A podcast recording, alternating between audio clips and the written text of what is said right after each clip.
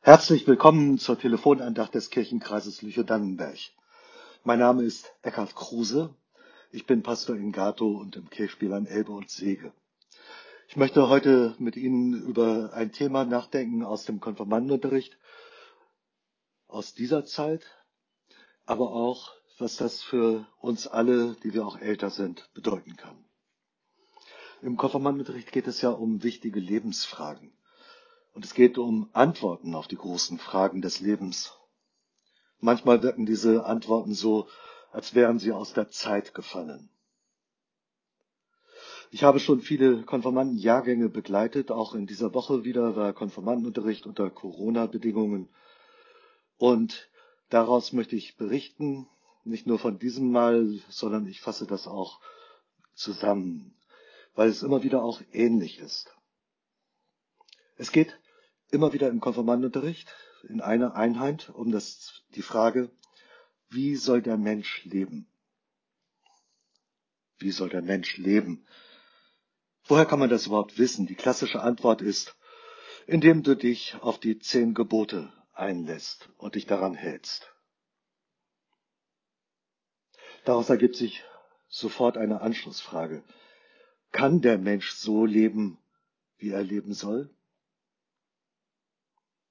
Die zehn Gebote sind eine uralte Zusammenfassung aller Regeln und Gesetze. Wer die zehn Gebote kennt, hat eine Idee davon, wie man leben soll. In allen Lebenslagen findet man einen Anhaltspunkt, wie man sich richtig verhalten kann. Und welches Verhalten nicht verantwortbar ist. Verantwortbar, da steckt das Wort Antwort darin. Die zehn Gebote sagen, wir geben Gott eine Antwort mit unserem Leben durch unser Verhalten. Auf Gottes Willen folgt unsere eigene Entscheidung, wie wir leben, wie wir uns konkret verhalten. Und wir wissen, dass es nicht immer nur leicht ist, aber sinnvoll und notwendig. Nun gehen meine Konformanten auf ganz unterschiedliche Schulen und das hat zur Folge, dass in einer Schule man sich gerade im Religionsunterricht mit den zehn Geboten befasst hat und die Konformanten sagen dann, oh, schon wieder zehn Gebote. Und die anderen gehen auf eine andere Schule, haben zwar noch nicht das im Unterricht gehabt, aber sie sagen dann, müssen wir das auswendig lernen? Und das fragen sie schon lange, bevor ich überhaupt das als Hausaufgabe angesprochen habe. Aber so viel weiß jeder, die zehn Gebote muss man auswendig können, um konfirmiert zu werden. Mit dieser Antwort bin ich nicht so richtig zufrieden, denn es geht mir nicht nur um die Konfirmation, sondern es geht um das ganze Leben. Wie wir leben können, wie wir leben sollen, wie wir leben dürfen. Und so habe ich vorgestern das so gemacht, dass ich die Konfirmanden gefragt habe, hier sind die zehn Gebote, ich habe einen Zettel ausgeteilt, konnten Sie durchlesen. Und dann sollten Sie einmal ankreuzen, wo hat das mit unserer Corona-Zeit zu tun. Und das hat nicht lange gedauert, da haben alle bei dem fünften Gebot eine, ein Kreuz dran gemacht, du sollst nicht töten. Sie waren sich auch einig, könnte es darum gehen, dass man sich einander ja so begegnet, dass man sich voreinander schützt, dass man die Mund-Nasen-Maske trägt, dass man Abstand hält und wenn jemand Symptome hat, dass er nicht unter die Leute geht, damit man sich nicht gegenseitig ansteckt.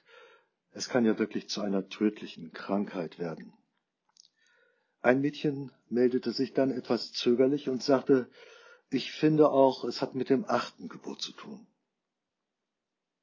Alle guckten rein und haben gelesen, du sollst nicht falsch Zeugnis reden wider deinen Nächsten. Was soll das denn heißen? Jemand sagte, müssen wir das so auswendig lernen? Reicht es nicht, wenn wir sagen, du sollst nicht lügen?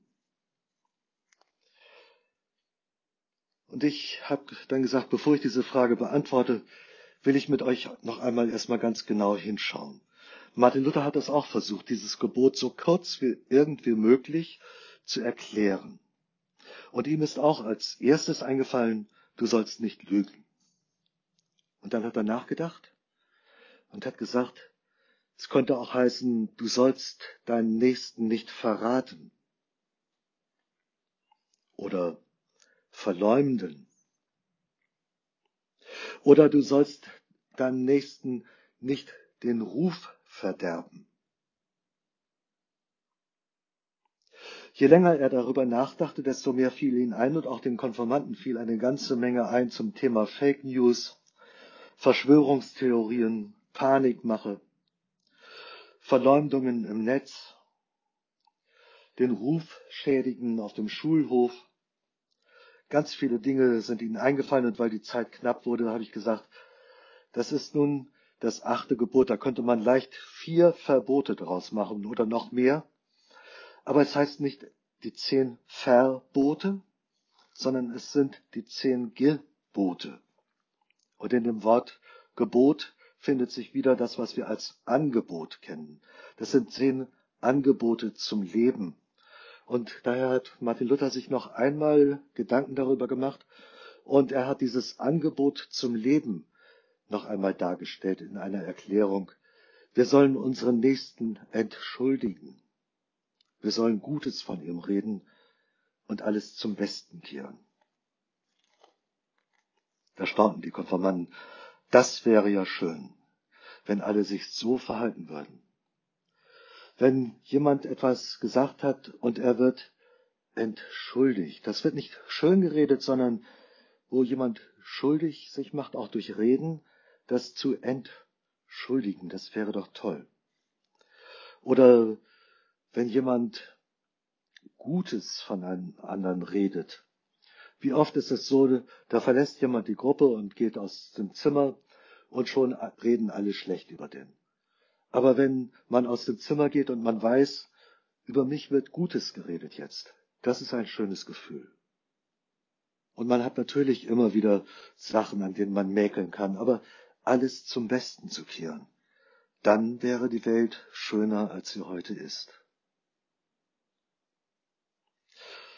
Es war kurz vor Schluss des Unterrichts und ich habe dann gesagt, mit dem Auswendiglernen ist klar, ihr müsst es auswendig lernen, aber ihr könnt euch das aussuchen. Entweder den Wortlaut der zehn Gebote oder die Erklärung von Martin Luther. Hauptsache, Ihr wisst noch lange nach eurer Konfirmation, was das bedeutet. Du sollst nicht falsch Zeugnis reden wider deinen Nächsten. Wenn ihr selbst in einem Beruf seid oder wenn ihr eigene Kinder habt, dass ihr dann immer wieder das wisst und auch vor allem danach handelt. Du sollst nicht falsch Zeugnis reden wider deinen Nächsten. Vielleicht und am besten mit der Erklärung von Martin Luther, was ist das? Wir sollen Gott fürchten und lieben dass wir unseren Nächsten nicht belügen, verraten, verleumden oder seinen Ruf verderben, sondern sollen ihn entschuldigen, Gutes von ihm reden und alles zum Besten kehren. Dann gelingt das Leben. Amen. Die nächste Telefonandacht können Sie ab kommenden Sonntag unter dieser Telefonnummer hören. Pastor Andreas Wehen aus Bergen an der Dumme wird diese Andacht halten. Bleiben Sie behütet.